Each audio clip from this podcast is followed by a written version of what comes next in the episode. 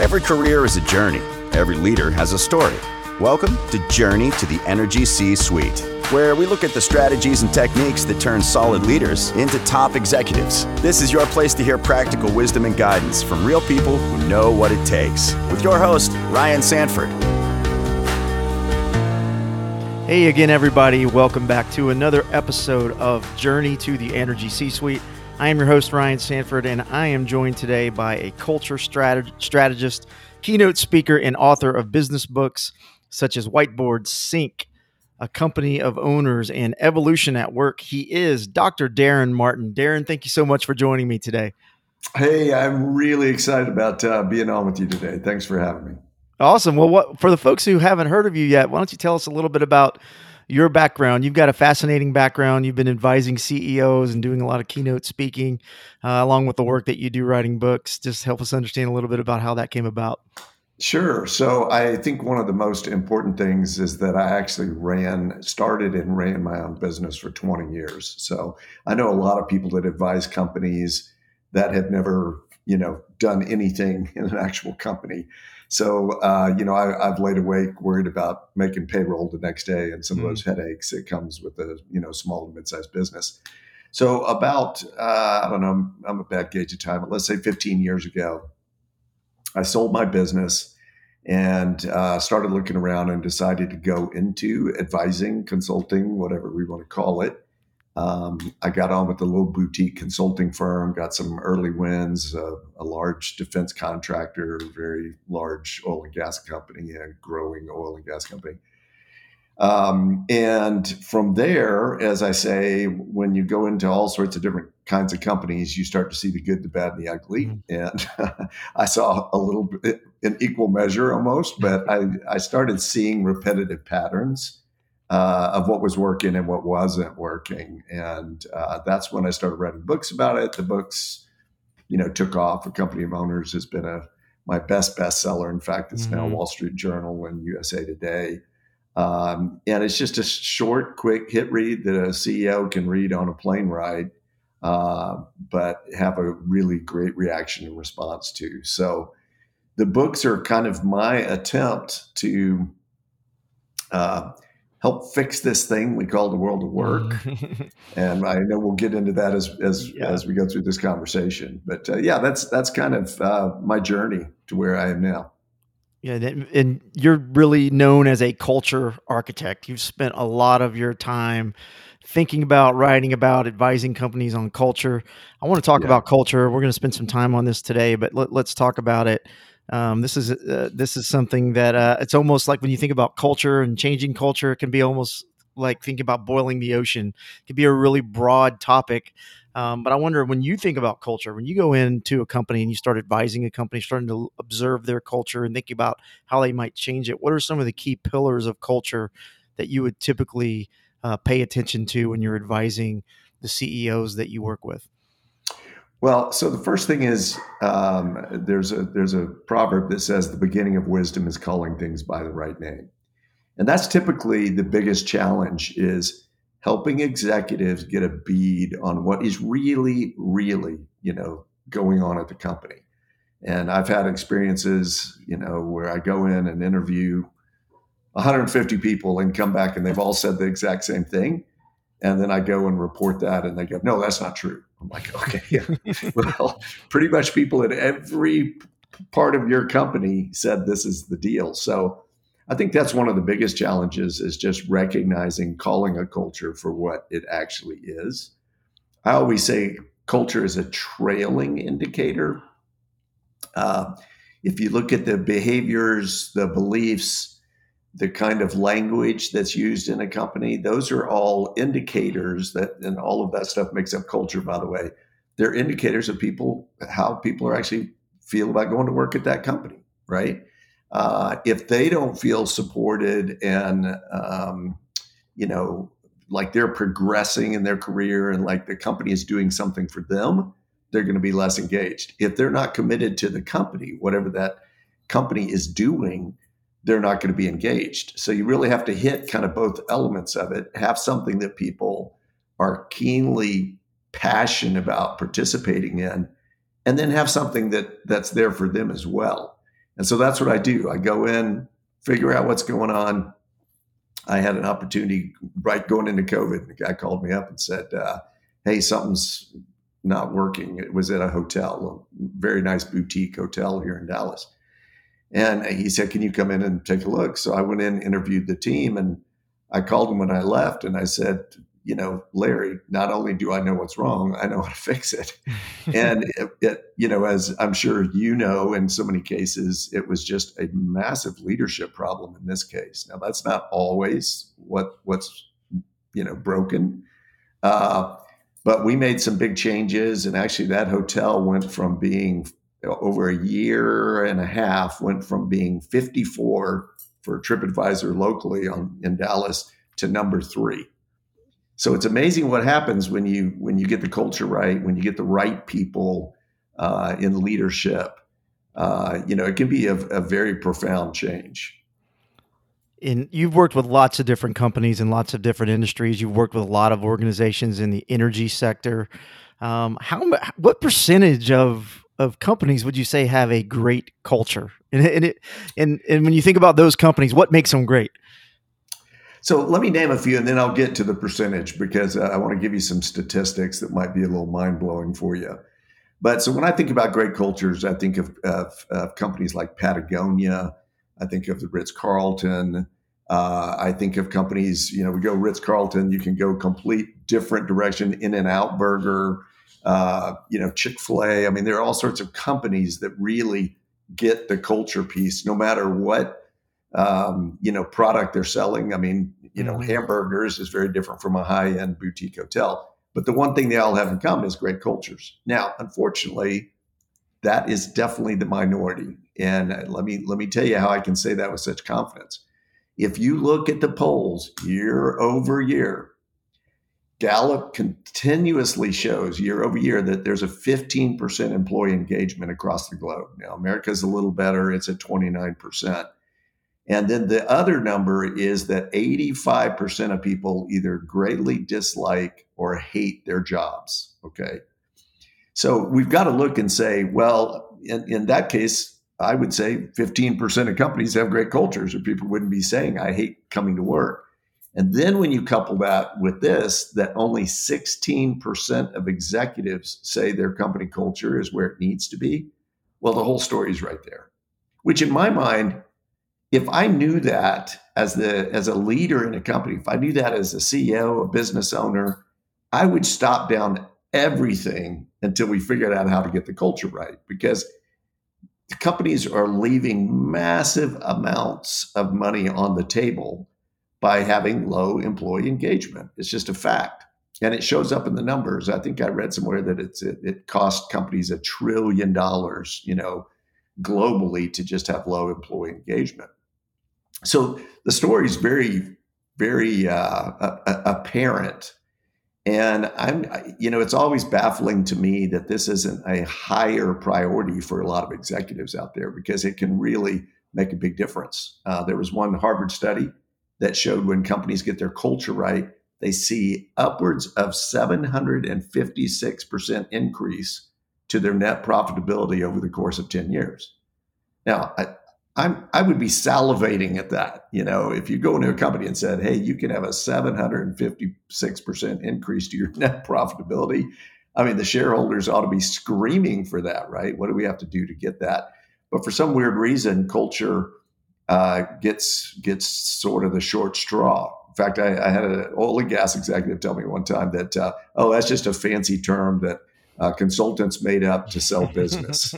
like, okay keep on thinking that way but i can tell you right now that's not the case it is the it is the the most important thing about what's going on at a company so, so is it work quote unquote work that's broken right now um, is and, and if so is how do we fix it so i've i've been you know kind of pondering this for a while because i get questions when i go to speak to executives uh, they think it's the people, you know, it's the millennials. It's these, you know, kids don't want to work.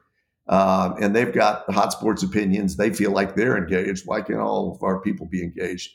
When you talk to the, the, the people that are out, as I say, closest to the valve, Well, they think it's the company and it's the leadership. So either we've got really terrible, sucky workforces around the world, right? Uh, or our leadership is terrible. And I finally came to the conclusion I don't think it's either one of those. I think it's the paradigm of work, how we think about work. We basically adopted a model of work back when we went into the industrial revolution with factories and you know work became a clock punching sort of deal not a not a soul embracing you know experience and we reduced work down to one agreement tell me if you don't think this is true but the basic agreement about work today is you come to work, you do what I tell you, and I give you some money. In fact, I'll I'll hear you know old old guys you know say, "Well, they get a paycheck. That should be enough." And I'm like, "It's not mm-hmm. enough." what, what if in your marriage, you know, you came home every day and she says, "I, you know, we don't have a very good marriage, and I'm miserable, and I don't like." Well, I bring home the bacon. You know, that should be enough. You've got furniture, right? I mean, it's just such a short-sighted uh, look and until we figure that out which i think we're in the process of doing because covid has kind of forced some of that right yeah uh, working from home people that things have, people have been asking for for a long time finally came to reality and we found out in some cases it works in some cases people like it better going into the office. But we just haven't we've changed everything else. Sorry i'm, I'm on my rant right now but uh, you know the way we shop the way we date the way we uh, we order food the way we travel i mean everything has you know the way we communicate through social media everything's changed. Guess what hasn't changed it's still that old structure of you know like i said clock punching and yeah eight hour work days and five days a week and you know, it, it's work is really in need of a massive reinvention. There, there have been a lot of articles written. Uh, some people are calling it the Great Resignation. I've heard other companies call it the Great Reconsideration, as people are thinking about: uh, is this really the kind of work I want to do? Is this how I want to work? Are, are, these the people I want to work with? What, is it aligned with my purpose? Um, but, but eh, to your point, now I'm thinking it maybe it's more of a great disruption. Um, not just COVID, but um, the way people now are rethinking and, and the options that people have for their careers are much broader now than they were even two two to five years ago because you're not geographically constrained to only work for a company that's in your backyard where you can you know make it there within an hour commute. Now you maybe there's a, a larger possibility of companies that you can go to work for other industries. Um, how are you thinking about that in terms of how um, the, those forces are are disrupting the way companies have to think about attracting talent promoting talent yes. developing talent? Absolutely yep so on the team member side and here's something else that i think needs to change is all of our nomenclature bosses up and down the chain levels of the company. You know, we have this very hierarchical, and which there's nothing wrong with the hierarchy if it's if it's a, a um, an effective and a and a well serving hierarchy because that's the world we live in. But when it's this dominance hierarchy, or it's this, you know, well, I'm the boss and you should do what I tell you. That that just is those days are gone. So I, I think when it comes to team members, they've got to be entrepreneurs. They've got to be looking for themselves and say, hey, uh, as I tell them, the, the only person that cares, the person who cares the most about your career and about your job and what you do is you. And you've got to take that and, and own it. You know, I, in a company of owners, I talk about how do you make yourself indispensable to any organization. And that's by not waiting for them to take charge of what mm. you're supposed to be doing, but you you do it, right? To kind of map your course. I've coached people that have gone on to start positions at companies that didn't exist before because I saw it as a need and said, hey, why don't you put together this thing and go propose it? You're the right person for it. And unfortunately, people don't think in those terms. Mm-hmm. Then, when it comes to the hiring and the firing, you know, attracting and retaining top talent, which is top of mind awareness for most executives, uh, man, you got to have something for them when they get there uh, you got to you have to create an environment that they love being a part of. I did a keynote for a company called Select Medical a couple of years ago. It was for their 500 top leaders and people they were kind of awarding at the end of the year for some great work. And I'm standing in the t- coffee line. They've got 50,000 employees that they did at the time. It's probably uh, gone up since then. But I'm standing in the coffee line, and the girl's telling me about the company and how much she loves working there, and it's great. And she says, "My brother works there. My cousin works there. My my aunt and uncle work there. My grandmother work. I mean, she's just I'm exaggerating a little bit, but she's rattling off. You know, my best friend." And I was like, "Well, how did they all come to work there?" She goes, "Oh, I I told them you got to come work for this company." You know you have a great company culture when the best recruiting or maybe even the only recruiting is coming internally right? Um, i can't it was years ago uh, I, am sure it's changed with tony Hsieh passing and some other changes but zappos it used to be harder to get a job at zappos a $12 an hour call center job than it was to get into harvard okay just statistically so, you know, that's when you know you've got something that people just love being in that environment. I, you know, I got to tour Zappos back when, and they, it was just simple things. Everybody decorated their desk like they wanted. They, you know, they celebrated what the company was all about. They were selling shoes. So it's not as hard as executives uh, seem to think it is because it feels like a daunting task. You know, oh, we're going to tackle our culture. Where do we even start? But I actually think it's a lot more simple than than we make it out to be. Now you talk about an an evolution at work, and and you've written a book about that. Now, what what do you mean by that? What what evolution? So the, the little book, "An Evolution at Work," uh, it, it is available. I believe uh, actually it is on Amazon, but it started out as a uh, manifesto, the Work Evolution Manifesto, and then I kind of changed it, and we did some cool graphics with it. But it's things like we've got to get to a peopleocracy. Okay. We talk about all the other kind of ocracies, uh, you know, a meritocracy. You go somewhere based on your merit and all of that. But the, the single common denominator with every job is it involves people. And until we realize that the people are the most fundamentally, you know, important part of the company, they're they're the glue that holds things together. So we've got to, you know, I'll just give you a few of them real quick. I tell people I pay for outcomes, not activity.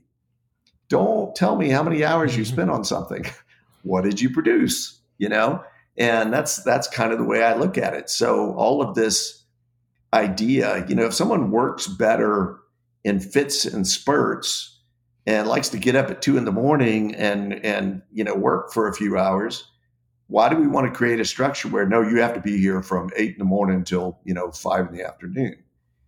Um, you know the work from home thing again has has just shown you know study after study that people actually give you more discretionary effort when they work in their own environment. Um, we've got to get away from the siloed uh, structure that we experience. It is the bane of just about every company I talk to, silos. This department doesn't know what mm-hmm. this department's doing. And we got to start thinking about work as an organism, not an organization. If I drop a brick on my foot, my hand doesn't say, oh, well, at least it wasn't me, right? the whole organi- organism is, is, is suffering. But we have such disconnected companies that sales really doesn't care what's going on with manufacturing. Where's my stuff? You know, it, there's not this synergy of working things to create this sort of seamless flow, this enterprise, a true enterprise, uh, versus just a bunch of pockets. So, I mean, it's things like that, but it's mainly around our mentality of what we think work is. I want to I want to think about the lens of the leader. Put yourself in the shoes, let's say, of uh, you know, sort of a um, a VP level leader in an oil and gas organization. Um, they're they're not the person who's casted the vision for the entire enterprise, but they do have a culture to look after within their own business group. How how can that leader um, really kind of assess on a regular basis how people are feeling about the culture um, that exists within that group and the larger organization, and then make those adjustments when they need to? What a great question because it really does. You've got to start at home, right? Uh, boiling the ocean of the entire company, unless you're in a position to be able to, you know, move that kind of initiative forward. You've got to start with your team, create a great culture there, and trust me, it will be reflected. I remember hearing about a uh, lady who worked at a call center, and this was a really oppressive environment. I mean, you you could only take you know bathroom breaks at this time and that time. You know, you, you were going to be on that phone, and there was mm-hmm. no you know at your leisure if you want to go have a smoke break or whatever. Mm-hmm. It was just this crack the whip. And finally, this one leader said, I'm done. I'm just done with this. And she got her team together and said, Hey, listen, we're going to produce, but we're also going to have a great time at work. And, you know, if you need a break, you take a break. And if you need to go, you know, to the bathroom, duh, go to the bathroom, mm-hmm. you know. And she gets called in two or three weeks later, a guy that was close to this company said she gets called in and she's like, okay, I'm getting fired. Uh, you know, he's, he's going to fire me. The boss is going to fire me. And she goes in and he says, uh, What in the world are you doing with your group? They are outperforming every other group we have here. And so she tells him, and that changed the company. I mean, sometimes there's those pivotal things that mm-hmm. can that can happen. But I, I feel for leaders because more often they feel kind of like their hands are tied or they're, you know, stuck with maybe a bureaucratic system uh, oh, by the way, one of the other evolution things is is uh, people over policy.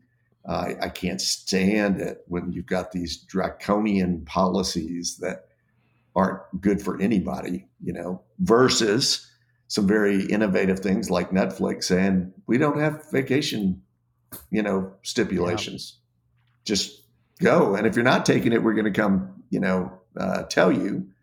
There's a bank in Texas called uh, Hap, I think it's called Happy Bank. And one of their deals is look, if you miss too many of your kids' events that you should be at, you're going to get a talking to because we are family first here. Mm-hmm. Now, you, if you got to, if you're going to go to your kid's soccer game at two on a Tuesday, you make sure that you're covered and you've got. But they put heavy emphasis on, you know, hey, take care of your family. Um, so those are some of the just rethinking I, I, I think that we've yeah. got to get to. And what I've seen too is there are these sort of sacred cow, whether they're policies or procedures, the way we've always done things that exist in organizations, and it takes a courageous leader to to stand up and and just confront why are we doing it this way? Yeah. What yeah. value are we seeing uh, by continuing to do to have this policy that you know I'm seeing detrimental effects of? you know how are you seeing that and i know you you do a lot of coaching as well so you work with individual leaders too. Um, how are you seeing uh, that challenge? Well first of all you got to search out those cows and kill them with malice okay? Do do a big barbecue right? Um, but one of the issues i see is we communicate the rules but we don't communicate the thinking behind the policies of the rules. I'll give you a very very simple one uh, I went into a chicken place one time and they had a like uh, a three piece dinner special, and it was a, a, a, piece of breast meat, it was a, a thigh and a leg or something like that. And I said, "Hey, look, instead of that, could I just get the, the three piece deal, but I want wings?" And the person goes, "No, we have a no substitution policy." and I'm thinking, if the owner was standing here listening to these words coming out of your mouth, I mean, the reason is someone says, well, I have like three pieces of, of breast meat, you know, the most expensive piece for the restaurant. But the person wasn't encouraged or given the freedom to actually think. Mm-hmm. It was just follow the rules, follow the rules. And that you can translate that that into corporate America. I, in fact, I read a whole book about it called Unbeach Your Company. And I talk in there about your beached well company if you skimp on technology you know if you uh, re, you know have a, a negative environment at work and then i talk of course about how to unbeach do this instead of that um, but that was born out of my experience of, of, being in some companies and just scratching my head saying how can y'all still be clinging mm-hmm. to this outdated system this outdated how, how many times ryan have you been on a on a phone call let's say with a communications company like a telephone company or something and I hear this invariably. My, I'm so sorry, my system, the system is really slow. That, that's an easy fix. It's an expensive yeah. fix, but that's an easy fix. Yeah. And when you put people, when you give them broken equipment, or you give them, you know, um, I, I was at a oil and gas company and I was out in the refinery and I came back and told the plant manager, hey, these guys said out of, you know, six available pumps, only two of them are working. And what's the deal? And he made a very interesting comment. He said, uh, well, if they think all the equipment should be working all the time, that's just not going to happen. Okay. And in my mind, I'm going, why is that such a weird? I mean, this is a, you know, we're talking hundreds of millions of dollars blowing through this place every day, right? why would you not want to perform at your optimum? But I, I, I told him, I said, okay, well, let me ask you, which appliance at your house is it okay if it doesn't work for three months? You know, the refrigerator goes out, y'all yeah. just leave it sitting there. You know, y'all having everybody over for Thanksgiving dinner, and only one out of the four eyes on the on the stove work. He, he he got this look like, yeah, that wouldn't go over too well. No hot water. I can't pick an appliance. Yeah. You know, and it it really made him kind of wake up and say, okay, you know, if you if you want to empower people, then give them what they need. And I always say I would I would come back and say, hey, look, they're complaining, but they're complaining about the right things. I'd rather them complaining about the, you know, we could be a lot more efficient if these pumps were working, than talking about why can't we have better candy bars in the break room kind of thing. So yeah, that people will tell you what they need if you just ask. So, how often should companies, specifically the senior leadership teams, be evaluating their culture? I know there are different ways and mechanisms that companies do their annual surveys that they can do on their employees' engagement levels and things like that. But um, typically, you'll see it when a new CEO comes in and takes over. Culture is a big emphasis, and then all of a sudden, a couple of years later, you don't see as much of a of an emphasis on that. I mean, what's the frequency it's in my experience it's a flash in the pan and a lot of those annual surveys are you know not really worth the paper they're printed on mm-hmm. because if, if company culture is something you do one one day out of the year or one week out of the year one month out of the year heck you know it, it's not uh, going to be effective it has to be something that you live and eat and breathe and it is the number one uh, performance qualification for people in leadership. I just I believe that because if you're empowering the team, right? If you're able to get the team doing what you know they want to do and what they're supposed to be doing in, a, in an effective manner, then it's it's easy to sit back and just support them. You know, it's, it ought to be a, a, a bottom to top or top to bottom. That you know, leadership is there to help people coming to work and doing the actual work be effective. And it gets turned on its head uh, many times. Mm. So I've got a I've got an illustration of curling in my book, A Company of Owners, and then I asked the question. You know, the sport of curling. You've probably seen it on you know mm-hmm. the Olympics. The only time I ever see it. But you know, is the manager the one throwing the stone, or is the manager the one going and sweeping the mm-hmm. debris out of the way and making it move faster or slower to hit the target? And I think you can make an argument, well, maybe they're both at times. And I think that's valid.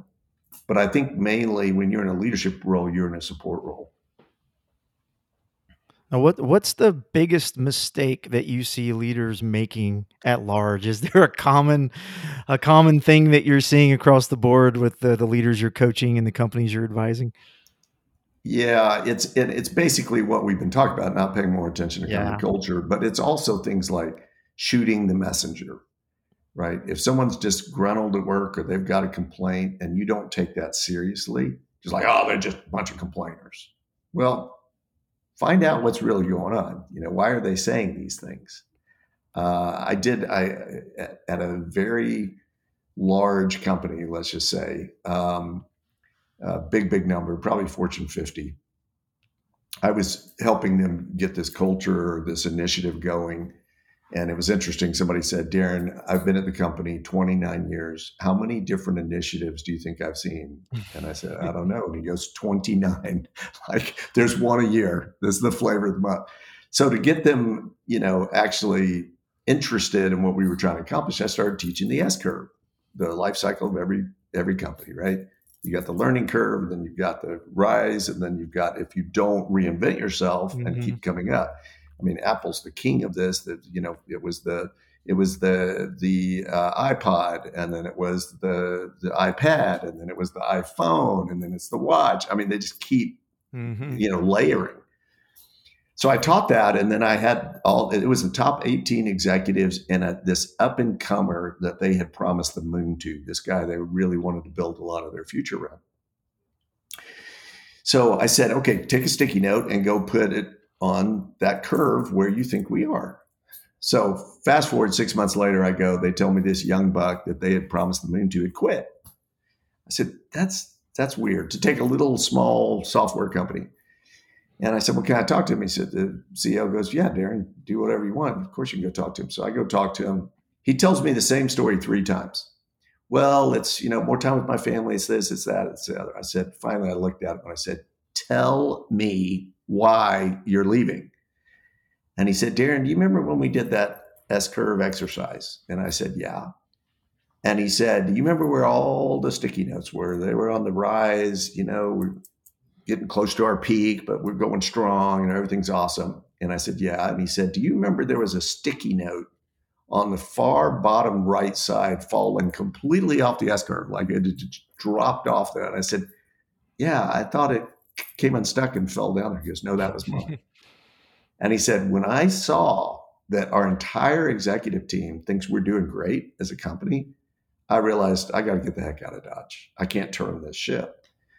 So, you know, people like that are priceless, but they leave companies every day and never even get asked, what did you not like about working here? What was your experience like here? So I, I think that's a big finding out what's really going on is is is every executive's job. Yeah, th- this has been a really fun and fascinating conversation. I've got one more question for you. Um, and I want you to kind of put on your uh, look into your crystal ball, I guess, into into next year, into 2022. What are some of the biggest changes you think we'll see in the world of business and leadership next year? And and I may I may go a little more macro than that, but let me tell you where I see it going in general. It'll be it'll happen next year, but it's going to happen definitely over the next five years. First of all, uh, uh, decision tree based jobs are going away. They're they're gone. Right? If this, then that. And think about all those in, the industries that that impacts. You know, where you move things around, kind of. Um, I agree with Seth Godin. He says if you work at a job where somebody tells you what to do and you do it, prepare to be fired because they're not going to need you. We've got machine learning, we've got AR, we've got all sorts of, you know, uh, uh, robot, you know, experiences that are starting to happen. And so I think that the shift is towards the the much more creative ideation, coming up with cool things um, I saw a, a, video of a Lego factory years ago, and there was like one person walking around with a clipboard, and the machines were just working, churning out these Legos. Like, I mean, it was a finely tuned machine. And where were the people? Well, the people were in the room dreaming up, hey, we should do a dancing bear with, you know, a tutu on or something, and just coming up, well, we should do Star Wars. You know, they were doing the stuff that I think we were created to do uh, you're going to see a lot more of the gig economy surface. We're already seeing that where people are going to hop around. Do not count on a five, 10 year window to ask somebody, well, will you, you promise you'll be here for the next 10 mm-hmm. years? Is just that, that's just not the world we live in right now. So you've companies have to be prepared to really pay attention to the kind of stuff we're talking about today because if you get your culture right, it will be its own magnet people will come to you. You won't have to go to them. Uh, and I think that's the biggest challenge because, um, you know, what's what's what's going on right now during the midst of all of the, the pandemic and everything. I mean, it's just been the we're going to look back. You know this, but you know, 10, 20 years from now, and really see a clear picture of what's happened with this and be blown away by amount the amount of changes that it's created. Yep. Daren, thank you so much for joining us today. This has been just really fun for me. Hey, before we let you go, though, for the folks who are listening that might want to check out some of the books that we mentioned today, where can they find those? Okay, so the easiest way to find me is spell my name right. Uh, www. That's not my name, by the way. Dot, obviously. Daren D A R E N one R and an E. Just think Karen, but with a D. Martin.com. DarenMartin.com. Uh, we are almost flat out of a company of owners. We're waiting on our fifth printing. It's the new edition and it's got some new bells and whistles. So you can actually go on our website if you can't get it on Amazon because they're they're getting close to being out of stock uh, and pre-order that. But all the other books are available either on our website or on, I mean, every major, you know, Walmart, Target, um, Barnes and Noble, Amazon. Um, like I said, just spell my name with one R and an E, and you should you should find something. Perfect, perfect. Well, I'll also drop a link in the show notes so people can access it really easily with uh, some more information about Daren. Hey, Daren, again, thanks for for joining us and sharing your wisdom and insights with us. We we really really appreciate it. Maybe we'll see you again sometime. I appreciate it, Ryan. Hey, can I mention one more thing real quick? You bet. The Global Company Culture Association we started a couple of years ago. That's a mouthful. And if you would drop a link for that, it's free to join. So if people have liked our conversation today, they're intrigued by culture, and they want to be a part of a bigger movement, just go join the Global Company Culture Association. Perfect. So we will drop. I'd love to have you as a member. so come on. I think I'm sold. I think I'm sold yeah. now. Personal invitation is always the best way to get somebody on board. Yeah, yeah, I'll drop a link. I'll drop a link to to the Culture Association in there too, Daren. Thanks a lot, okay. and thank you everybody for listening again. We'll be back soon with another interview on the Oil and Gas Global Network. Take care, everybody. Tune in next week for another enlightening episode of Journey to the Energy C-Suite, a production of the Oil and Gas Global Network. Learn more at oggn.com.